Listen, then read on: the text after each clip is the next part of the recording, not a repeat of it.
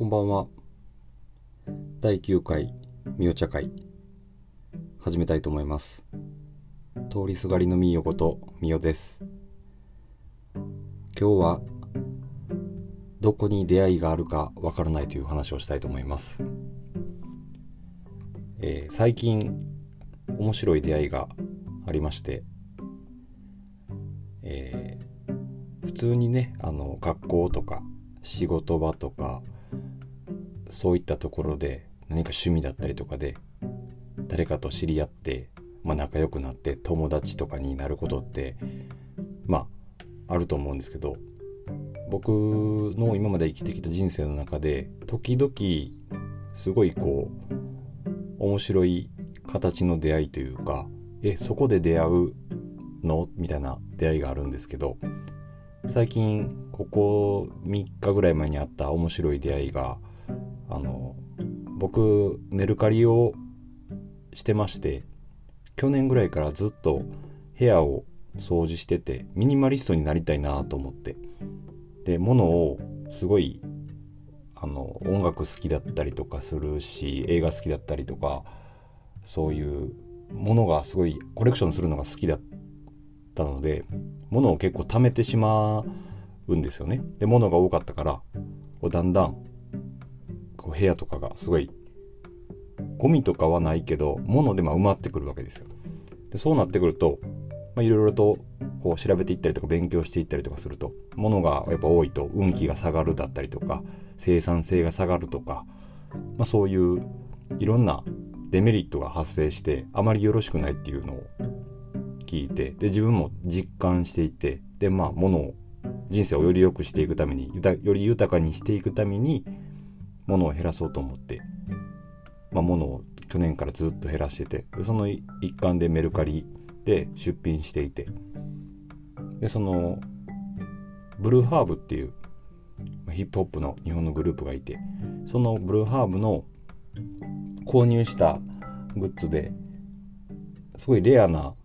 クッションがあったんですよね。ブルーハーブのそのファーストアルバムのジャケットをこうコラージュしたというか、まあ、そういうデザインのクッションがあってでそれを購入して袋から開けずにもうほぼほぼ新品未使用の状態で保存しててでそれも置いてても宝の持ち腐れだと思ってたからこれはちょっといい機会やからちょっと手放したくはないけど置いててもあの閉まった状態だから出品しようと思ってで出品してでそれがまあ結構な高値で出し定価よりちょっと高いぐらいで出してたんですよね。でこれでまあ売れたら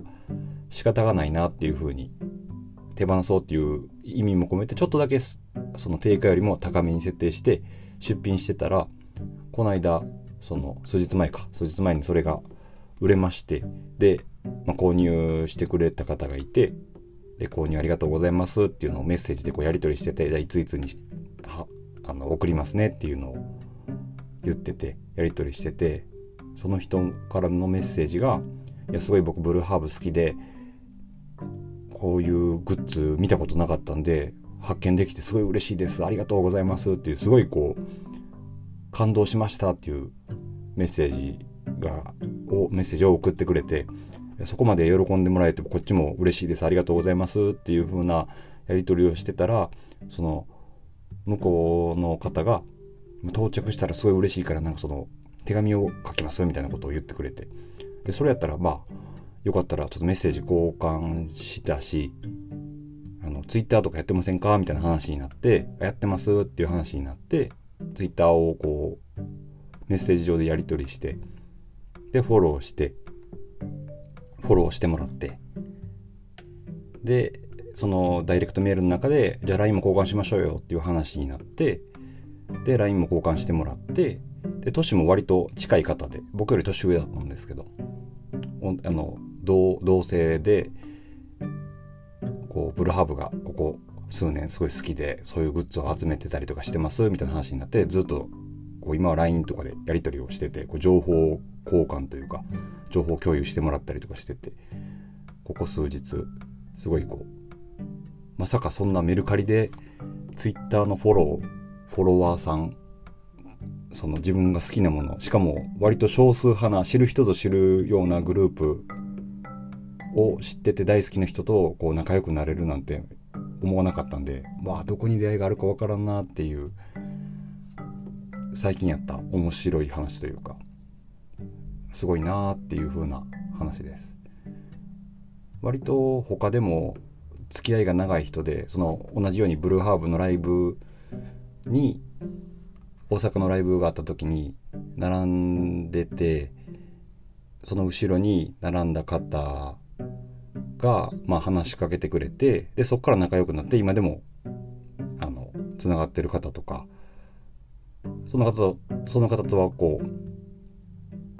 ご飯、まあ、食べに行ったりとか一緒にライブ行ったりとかでフェスサマソニーに来てくれはったりとか。今でもずっと付き合いがあってずっとこうインスタとかでもこう近況をねあの報告を見せてもらったりとかたまにこう DM やり取りさせてもらったりとかすごいよくしていただいてるんですけどそういう風なこともあったりとか。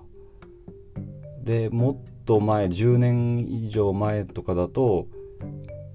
当時働いてたとある店で僕が接客をしていてでそこに来てくれて来店してくれてたお客さんですごいその店を愛してくれてる方ででこう僕が接客してやり取りしていく中で「いやすごいですよねこれおすすめですよ」とか「いやこれこうなんですよ」とかっていう話をしていく中でそれ喋っていいコミュニケーション取っていい職場だったんでお客様と。でそれを話したりとかおすすめしていく中で世間話とか音楽好きなんですよとかあ音楽好きなんですかみたいな話になってでその方がすごいこうロックがすごい好きな方でそのイエローモンキーイエモンが好きな方でで他のこう海外のバンドだったりとかいろんなバンドを詳しい方でライブとかもすごい行ってはる方で音楽とかエンタメがすごい大好きな方ででその方が、えーと、僕が休憩に行った時にこれあのさっきのスタッフのみおさんに渡しといてくださいって言って手紙というかメモというか連絡先を書いてくれてはってでその方とこう、えーと、当時は LINE がなかったからメール交換かな？メール交換してで今ではもちろん、S えーと、SNS でつながってるし LINE もメールも知っててあのすごいよくしていただいてライブ一緒に行かせていただいたりとか一緒にグレイのライブ行ったりとかすごいこうその方の家も泊まりに行ったことがあるしすごいお世話になってる。もう僕の女性の方なんですけど僕のオフィシャル姉みたいな感じで僕の家族もその方を知ってるしその方もその方の家族も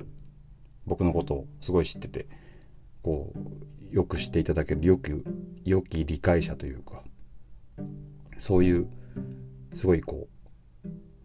お世話になってる大先輩っていう感じの方もそういったまさかの職場で出会ったりとかもあるし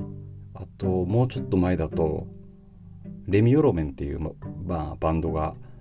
今は活動休止中なんですけどそういうバンドがいてそのライブに僕が一人で行った時にあの一人でまあ前の方にいてでそのレミオロメンのライブをが始まる前にカップルの方が後ろに来て「すいませんちょっとこここうこうこうこうなんで荷物見といてもらっていいですか?」みたいな話で言われて「あ分かりましたじゃあここに荷物持って場所取っときますよ」みたいな話で僕が荷物も見といてあげて場所取っといてあげてでその方が、まあ、トイレ行ったりとか何か飲み物を買いに行ってでその方が戻ってきてでその方とこう話していくうちに仲良くなってで最終的にその方車で、えーと、その当時は結婚されてなかったから彼女さんか彼女さんで今も結婚されてお子さんもいてるのでその奥さんと一緒に僕も車に乗せてもらって家まで送ってもらったりとかでその方はと今はもうちょっと連絡は取ったりとかはしてないんですけどその方がて言うんですかねまあ結構お金持ちの方でそのよくライブチケットを無料でいただけたりとかこれこのライブあるからよかったらあのチケットあげるから行ってきみたいな感じで言ってくれたりとかその方に何回かライブを無料で招待してもらったりとか無料でプレゼントしてもらったことがあって今考えれば本当にありがたいことやなっていうふうに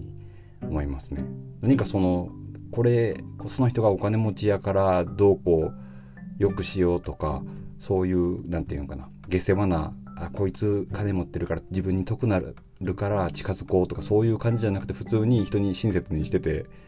普通にしてたからこそそうやって